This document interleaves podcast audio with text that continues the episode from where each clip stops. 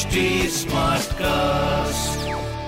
आप सुन रहे हैं एच डी स्मार्ट कास्ट और ये है लाइव हिंदुस्तान प्रोडक्शन बातें कोरी बातें नहीं होती उनसे एहसास भी जुड़े होते हैं।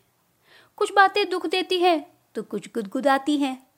कुछ तीर से चुप जाती हैं तो कुछ बन जाती है हमारे चेहरे की हँसी। नमस्ते जी कैसे हैं आप? अपना भी और अपनों का भी। ध्यान रखिएगा समस्या देखते ही हम घबरा उठते हैं। हमें लगता है कि हम मजबूती से इसका सामना नहीं कर पाएँगे। हम सोच ही नहीं पाते कि कभी अपने दुख से बाहर भी आ सकेंगे। हम अतियों में जीते हैं।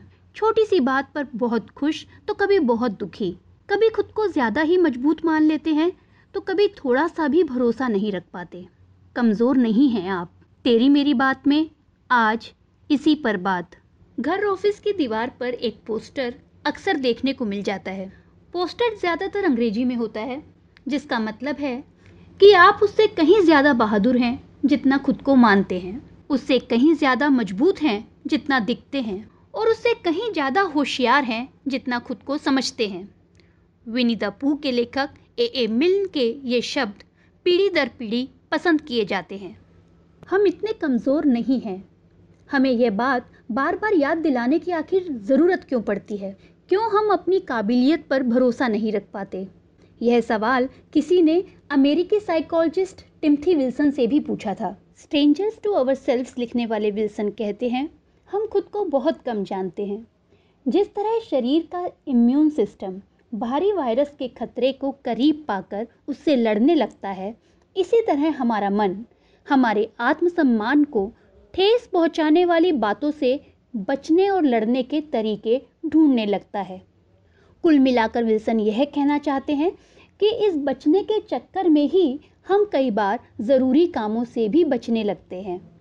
हर काम को अपनी हार या जीत या आत्मसम्मान से हमें नहीं जोड़ना चाहिए। हम खुद को कमज़ोर मानने लगते हैं क्योंकि हम हारने से डरते हैं, ठुकरा दिए जाने से डरते हैं। सफलता नहीं मिली तो हम खुद को कम काबिल मानने लगते हैं। कई बार दूसरे भी हमें नाकारा होने का एहसास कराते हैं। ऐसे में हम खुद पर दूसरों की सोच को हावी कर लेते हैं। इस निराशा और दर्द से बचने के लिए हम काम से ही बचने लगते हैं। खुद को कमज़ोर मानते चले जाते हैं। रिश्तों के मामले में भी ऐसा होता है। किसी से दूर होने या किसी बेहद करीबी के चले जाने पर हम दुख में डूब जाते हैं। तब लगता है कि हम कभी इस दुख से उबर ही नहीं पाएँगे। कई बार हम दूसरे किसी रिश्ते से जुड़ने में भी हिचकिचा जाते हैं।